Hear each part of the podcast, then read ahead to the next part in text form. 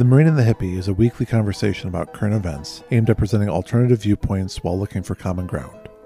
We are the Marine and the Hippie. Hey, this is dialogue number 25 of Marine and the Hippie. I am Doc, the Marine, and this is take three of this program uh, called Modus Operandi.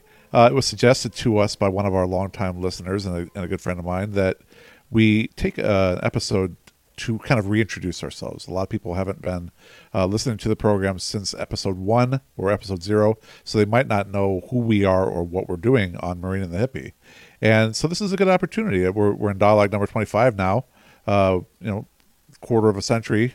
Uh, if you want to look at it like that, we've been doing this for a quarter of a century, and uh, and this is a great opportunity to to reintroduce ourselves. I I'll start it out here, and and then uh, then we can uh, go go over to the hippie and talk talk with the hippie here. My name is Doc Stodden, of course.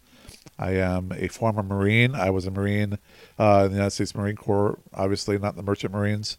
Uh, from 1995 to 1999, I barely escaped, you know, going to war. My inactive reserve contract ended just after the Iraq War began, and so I would have fired artillery into Iraq and killed a bunch of Iraqis uh, had I stayed in for another enlistment. Luckily, I got out and went and became an anti-war activist uh, after after 9/11. Since then, I went and got a uh, bunch of degrees from school. I became an academic. I am now a philosopher who happens to drive a bus. Uh, which is an interesting thing. As I mentioned, I am in good company with a fellow by the name of Eric Hoffer, uh, who wrote the book called The True Believer, who was a longshoreman when he wrote a classic of social psychology, where we talk about the development of groups and revolutionary movements. And it's, you know, taught and read in political science classes uh, across the entire country and maybe across the world. So hopefully someday people will look back at me and say, "Oh, that dude wrote this awesome classic of political theory while he was a bus driver." Other than that, you know, uh, I'm happy to be part of the show, and and I'll let uh, Dylan get a little bit more into our history uh, along with uh, his introduction. Dylan. I'm Dylan. I'm the hippie. I guess more of a nomad than a hippie. Um, I've lived all over. Um, I currently live in Turkey, before that, I lived in Morocco. Before that, I lived in Indonesia. Before that, Myanmar. And before that, I spent a bunch of time exploring America. Been to 49 states. I've yet to go to Alaska.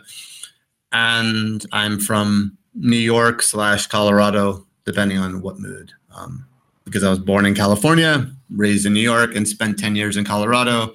Not really sure which one to identify. So more of a nomad than anything. Anyway, Doc and I met during a class on socialism. We became fast friends and decided that the conversations that we were having within that class were usually pretty fun and, and, and interesting and led us somewhere. And we thought, hey, maybe we should try a show. So now here we are, 25 episodes in to uh, Marine and the Hippie, Dialogue 25. And what we do is we're i guess where our connection is is that we're both philosophers. We're both thinkers. We both like identifying problems and also trying to offer solutions. And we very rarely argue. We have dialogues because we walk into the show or we start the show with the idea that just because i am right does not mean that you are wrong. It means that you could also be right and i could be wrong. We don't believe that our pillars of our identity and, and, and how we live our lives need to be implemented into somebody else's life. So it, it creates a, an open environment for which we can discuss big topics. And a lot of the topics that we, we get and we discuss uh, come directly from kind of my interpretation of how the world is responding to things. So I write a blog called Observations from the Spectrum. I think there's about 200 blogs there. And I come up with like these kind of quirky little uh, metaphors to connect to um, the writing and, and an idea. And that's usually what we talk about here on Marine and the Hippie. And yeah, I think that's that's about as good of an introduction as I can give. So back to you, Doc. The way we actually do things on, on the Marine and the Hippie is uh, I, I, don't need to really give you the technical breakdown. I, I get to watch Dylan real time due to the magic of the internet and we flash hand signals at one another if we want to jump in or something like that. So we're actually recording this as a real time dialogue, even though it might seem like you know we're you know taking our part maybe putting into a different part, putting into a different part. And as a matter of fact, you know the the good thing about it is we don't step on each other when we talk. and we give each other enough space to fully, you know, say what we want to say to make sure we get what we're trying to say out. And then if there's something that I really need to respond to, I'll flash Dylan a hand signal and let him know that I want to jump in. He'll finish his thought, he'll throw it over to me, and so on and so forth. And that way, I think we can actually allow the other person uh, the opportunity to to say what they want to say without there being a bunch of uh, you know stepping on each other or or you know like not acknowledging the other person's space, which I think is very important. And I think when we come back f- from the break here, uh, we'll we'll uh, get a little bit more into the kind of things we talk about or, or, the way we talk about these things in the form of our dialogues. And so, Marine the Hippie, episode 25, and uh, we'll be right back.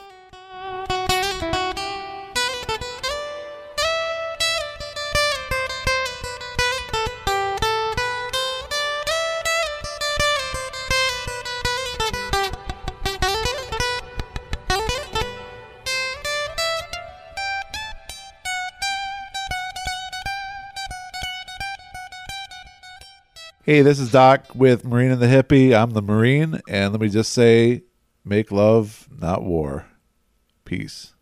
Welcome back to Marine and the Hippie Dialogue 25 Modus Operandi. When we were uh, working on on coming up with, I guess, for lack of a better word, the brand or the name of the show, we decided on the Marine and the Hippie. And the reason being is that in some ways, they're on polar opposites. One is for the state, one is kind of against the state. Doc is a great example because he's been sort of both. He's been a Marine, pro war, sort of, and, you know, uh, as he said, an activist, anti war.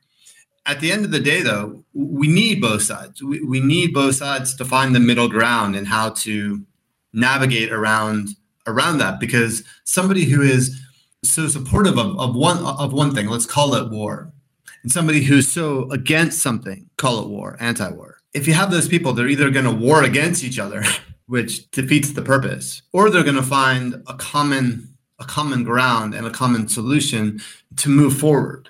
And a lot of the times, and Doc and I speak about this quite regularly before show and pre-show, is that that's where America is right now. Groups fighting each other without trying to find a common a common ground and and and move forward and and it's it's it's and both of us agree it's it's on purpose. Um, that is by design. Doc. There's a notion in uh, in political science classes that talk about like a negotiating uh, way of negotiating, and it, it's in my experience, it's been referred to in the way that countries or institutional players or whatever get to some sort of agreement and when you set, set your minimum requirements well outside of any sort of acceptable positions of the other side, so the minimum that I need is outside of anything that's acceptable on your side, and the minimum that you need is outside of anything that's acceptable on my side.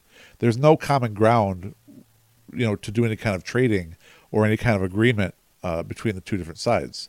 And I think that that's where we are on so many different topics in the United States, whether it be, you know, vaccination or like electoral laws where you know one side will say we must have voter ID for elections and the other side says that's absolutely unacceptable. We can't have any voter ID and we want to make you know voting as free and as open as possible. Both sides get to mutually exclusive positions.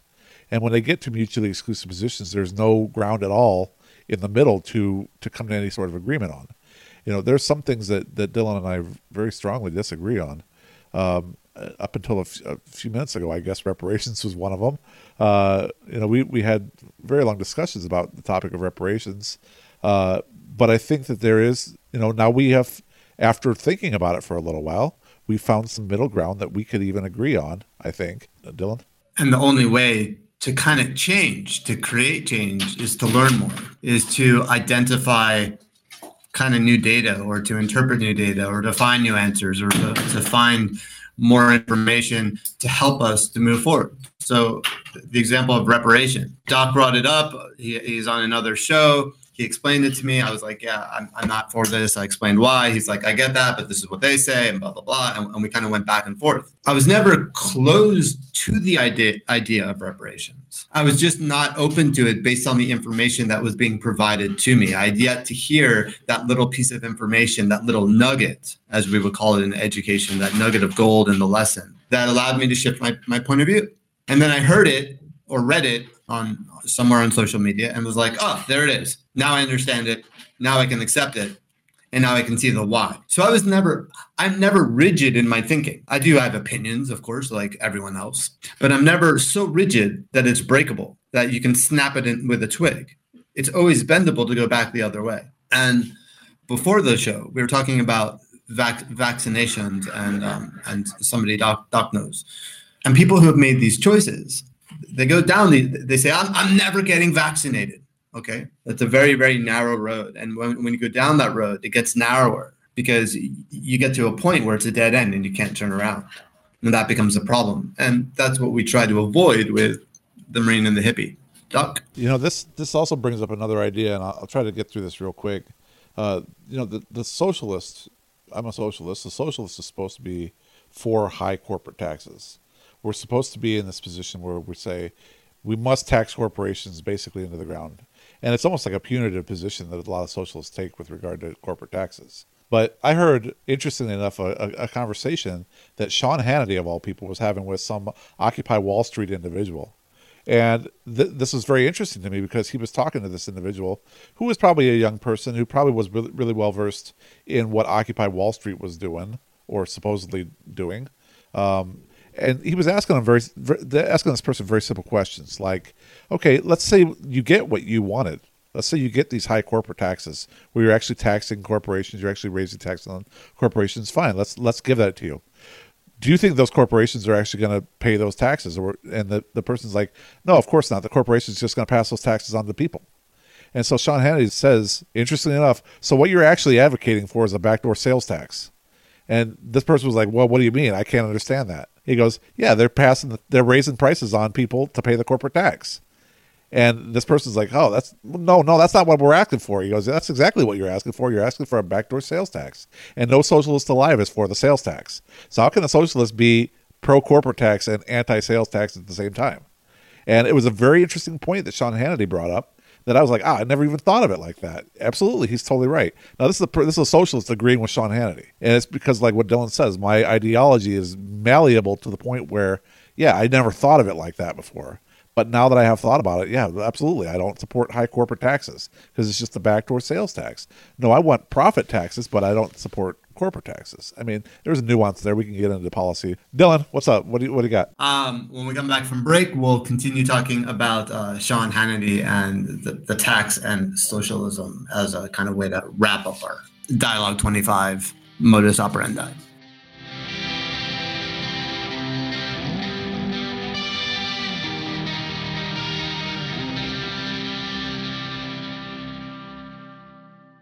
You're listening to The Marine and the Hippie. I'm Dylan. I'm the hippie from Turkey. And let me just tell you, Kolay Gelsin. May it be easy. Peace. Welcome back to The Marine and the Hippie Dialogue 25 Modus Operandi. Before break, Doc brought up Sean Hannity and the idea of a corporate tax and how and how his thinking had changed. And one of the things that if this this were a show about kind of about that, we would be exploring a solution. And the solution would be simple.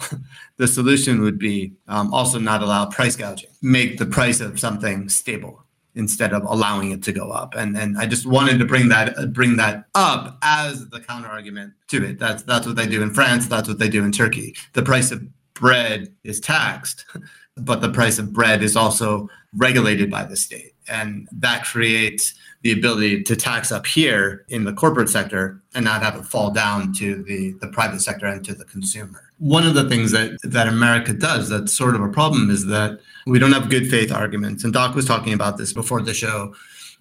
And it's the idea of, of sitting down at a table and saying, hey, we're going to argue this. We're, go- we're going to throw something on, on the table that we're going to discuss and it's going to be a big item. It's going to be something maybe like politics, maybe like Donald Trump, maybe like Hillary Clinton, maybe like the election, maybe like abortion, maybe like drugs, maybe like the environment, and say, yeah, what we're looking for is an answer. What we're looking for is that middle ground. And a lot of the time, people aren't able to do that. And if you're not able to do that, then you're missing a skill set. And that skill set has been washed away. It's been or has not been developed. And it needs to be developed if we ever want to move forward as a collective society and kind of connect the people who are the, who should be connected but who are the most fractured. Because i guarantee you this the people at the top they are connected.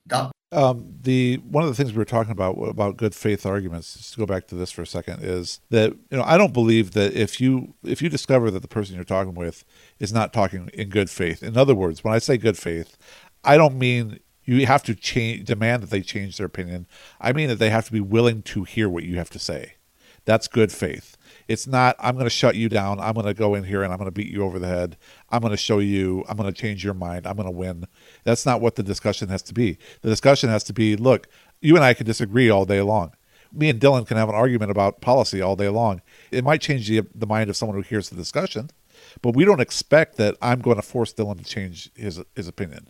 Dylan doesn't expect the same out of me. What the good faith is, is it comes in saying, look, I'm willing to listen to what you have to say I might not agree with you. I might, you know, think of different things that, you know, I might counter with, but whatever. The thing is, I'm willing to listen. I'm willing to give you an audience. And this is one of the things that we definitely have gotten away from in this country is this notion that, that those things that upset us, those things that are, are uncomfortable to us, we need to just cancel the, the hell out of them. We need to keep them away, keep anything that upsets us, keep anything uh, that that that we disagree with. Now, there are some people, you know, that you, know, you can't have a discussion with. You're not going to have a discussion with QAnon. They've basically taken themselves out of the discussion simply because of the fact that they never argue in good faith. You know, the same way most Trumpists that I know are not interested in having any kind of discussion where they're they're interested in coming to any kind of common ground. No, they're just interested in showing you how Trump is God and they, they worship him, how, how well they worship him. And so if you're not having a good faith discussion, you don't owe that person any more of your time or your attention. Dylan? Yeah, good good faith. The, the easiest example that, that I could the, that I can imagine and, and and apply would be faith itself. If you have faith, you have to be able to sit down and have a conversation about also not having faith. So you have to be able to put your your your your opinion aside to be able to be open, not to change, but to there being another point of view, and that that allows for communication. It allows for a dialogue. It, uh, it allows for two people to have a dialogue and both not leave the conversation feeling like that either I am right and that person was wrong, or that person was right and I am wrong.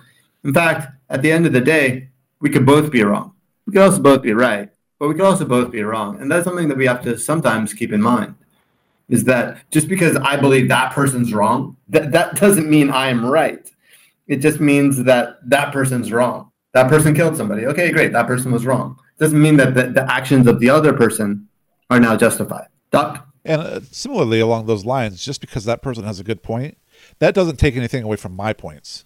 And I think that far too often, too many people fight to the death because they believe that if I acknowledge that you have a point, that you know, oh, I never thought of it like that if I acknowledge that, all of a sudden somehow I'm either stupid or bad or evil or something like that. And so I have to fight tooth and nail to be right all the time.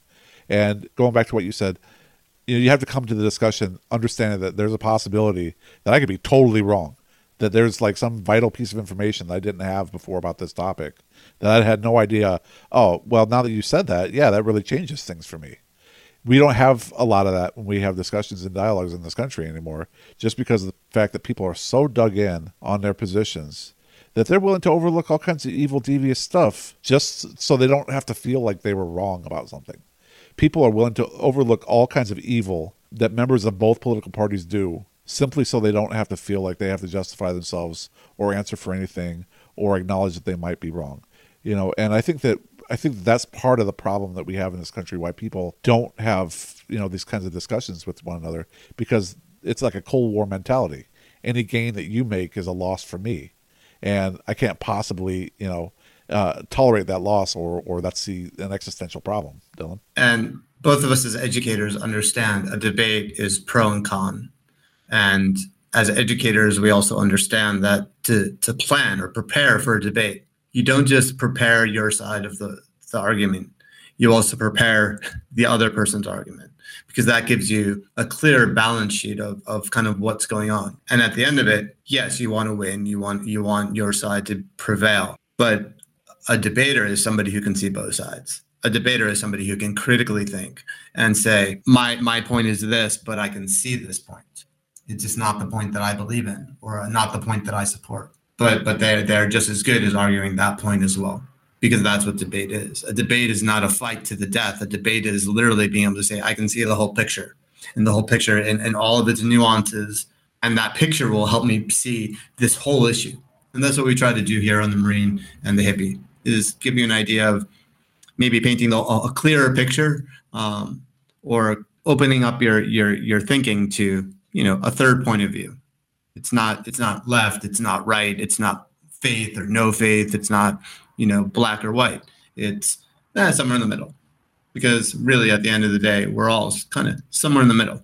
We're in the middle of our lives we're in the middle of a country we're in the middle you know of a universe. So anyway thanks for listening to the marine and the hippie Dialogue 25, Modus Operandi. If you want to check us out, we're at marinehippie.com. All of our socials are there, and uh, our, our, email address. You can write us an email and let us know how much you love us and how glad you are. And, and please continue to listen to us, continue to support the show, continue to write to us, or, or start writing to us if you haven't already. Until next week, I'm Doc the Marine. This is Dylan the Hippie. And uh, we're out.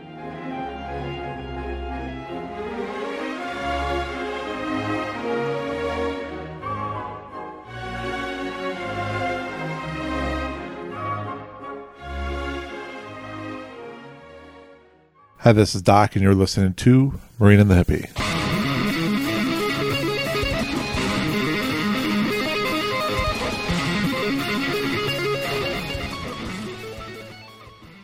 For more information on the Marine, follow Doc at supernova underscore Earth on Twitter and listen to the Supernova Earth Show on Spotify. For more information on the hippie, follow Dylan at Gezi and Me on Twitter and read his blog at observationsfromthespectrum.org.